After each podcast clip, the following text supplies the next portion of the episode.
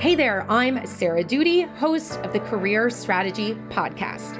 Many professionals are seeking more impact, flexibility, growth, and let's face it, getting paid what they're worth. But how do you unlock this in your career? It starts with strategy. I'm taking you behind the scenes of what's working for my career coaching clients. You'll hear strategies and actionable, yet sometimes against the grain, advice for how you can be the CEO of your career and stop dreading Mondays. Ready to level up your career? Let's get after it.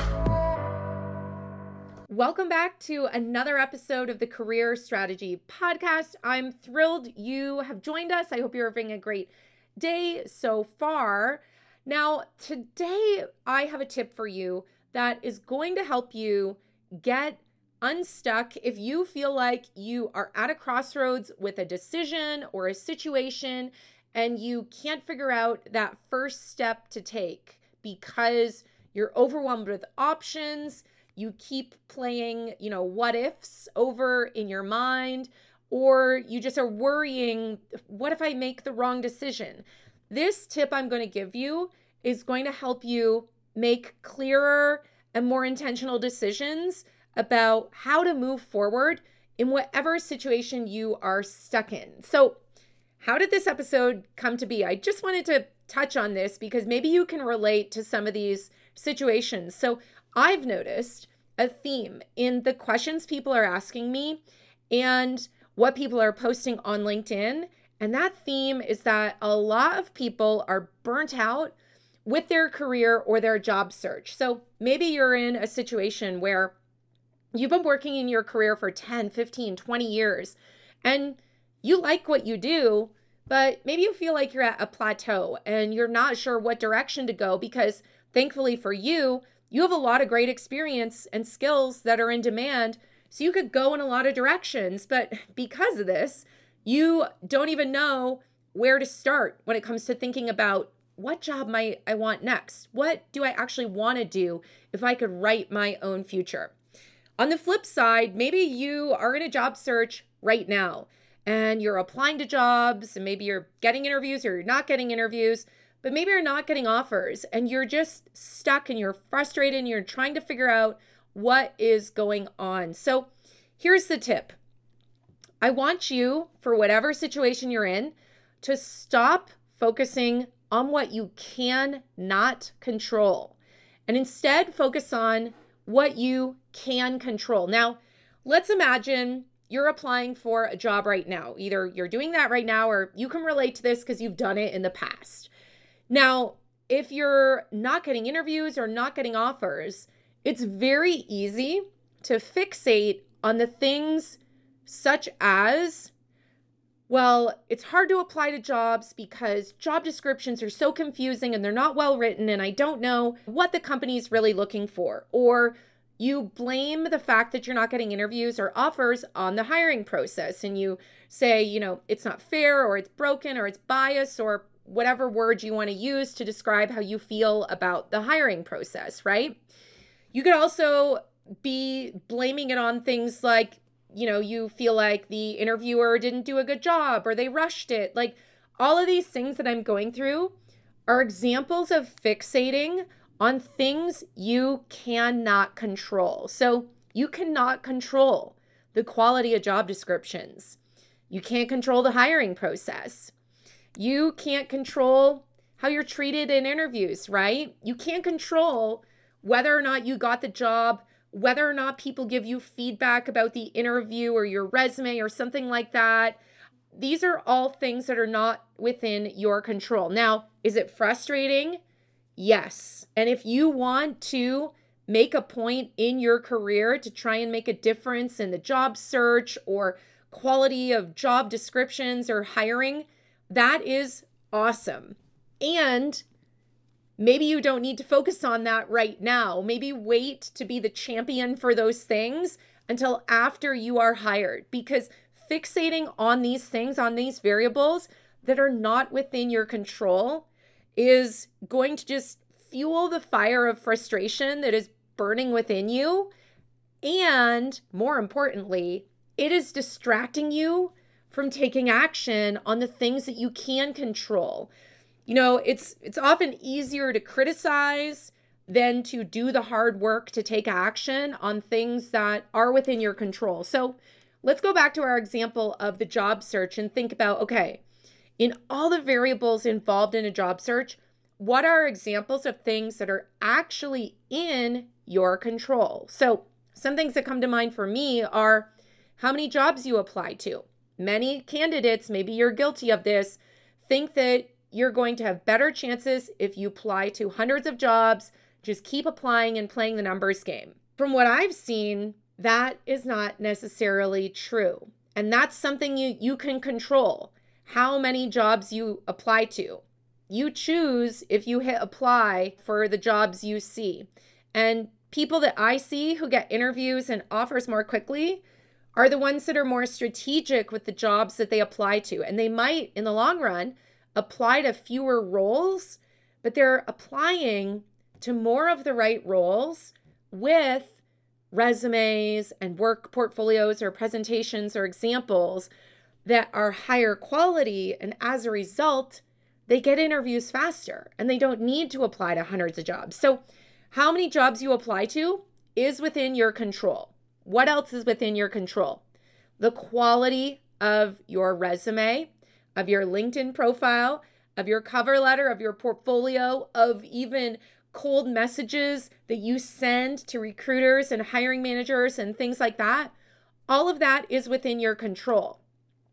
Unfortunately, a lot of candidates just kind of rush through these things and tick the box of having it complete but don't focus on quality. And it's not good enough just to finish your resume if it's not leading to interviews, right? So, thinking about did you just rush to tick the box of completing your resume or updating your LinkedIn and all that? Or did you really take the time to go through the quality of those career assets or career materials, as I often refer to them? What else can you control? You can control which jobs you apply to, right? We kind of covered this in the first question, but are you applying to jobs at companies where you know people, in industries where you maybe you already have experience? Those are examples of where those two things might give you an edge over other candidates. You know, if someone applies to a healthcare company as a project manager and they actually have previous experience in a healthcare company and some other project manager applies who does not have experience in a healthcare company, guess which candidate might be more desirable? Even if both candidates have the exact same qualifications side by side, the one with the healthcare experience may have an edge. So for you, think about if you have transferable experience from other industries, maybe think about applying to jobs in those industries. Even if you don't want to work in those industries forever, maybe it is a stepping stone to the job you want two years from now or 12 months from now. All right, what else can you control? Whether or not you follow up after interviews, whether or not you send a thank you, whether or not you send a cover letter. Even if you think these activities are dead or are from the 70s or something, cover letters, thank you notes, all of this, they can still make the difference because what does, for example, sending a thank you email do? It helps you stay top of mind. It helps you stay visible, even after your interview. And sometimes being more visible and helping people remember that you exist can make the difference between moving on in the interview or hiring process or not. What else can you control? Your attitude. You can control what you think, and how you think impacts how you behave, and how you behave impacts the results in whatever you're going after. So I really encourage you to look at your attitude to the whole job search. And you might even, even if you deep down are frustrated, okay, that's fine to acknowledge that but find ways to find the positive in the situation. Imagine how you will feel when you do get interviews, when you do get job offers, when you have been in that role 30 days, 90 days, etc. Really, really check your attitude though, because that has a domino effect on your behavior. And when you do things and take action, that's when you're able to get the results you're looking for, right? All right. Last three things here. What can you control? Who you listen to, right? You are probably guilty of, for some area of your work or personal life, consuming and probably over consuming advice from random people on the internet that you don't even know if this advice works or not. You just saw it and it had 1,000 likes, so you assume it's true, right? So think about who you're listening to. And if you need to turn down the volume or completely mute some people because you don't want to overwhelm yourself with too much advice, because then you're just going to be swirling in it and you're not going to take action and you'll be right back to where you were in the beginning. Another thing, what you consume on social media, on podcasts, etc., kind of in parallel with this last point, there is a time to be in information gathering mode and there is a time to take action. And at some point, you can't do both of those. You have to shift the balance. Think to yourself, am I spending too much time in research and information gathering mode? And should I allocate some of that time and energy to actually taking action, right? And so that's it. What can you control? What can you not control? Separating those things are how you are going to be able to get unstuck and literally feel less overwhelmed because now you have things that are within your control that you can actually do to hopefully change the outcome of whatever situation you find yourself in. I hope this tip was helpful. I hope you can use it in a variety of parts of your work and your life. And if you think of people in your life that are maybe stuck in a situation right now, send this to them. It's so simple. It is not going to be very long for them to listen to this super short episode. So share it with them and then have a conversation with them about it. And maybe you will be able to help each other get unstuck from whatever situation you find yourself in right now. All right. Thanks for listening to this episode. By the way, I would really, really appreciate it if you could right now hit pause, take literally 10 seconds to give this podcast a rating. Even the star rating is fine. Don't feel pressured to have to type a review out or something. Those star ratings mean so much and help get this podcast recommended to other people who might find it useful in their career.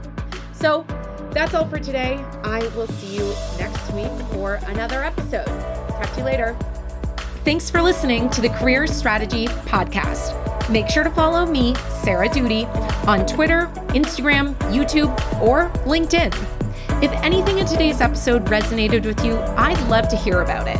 Tag me on social media or send me a DM. And lastly, if you found this episode helpful, I'd really appreciate it if you could share it with a friend or give us a quick rating on Spotify or review on Apple Podcasts. Catch you later.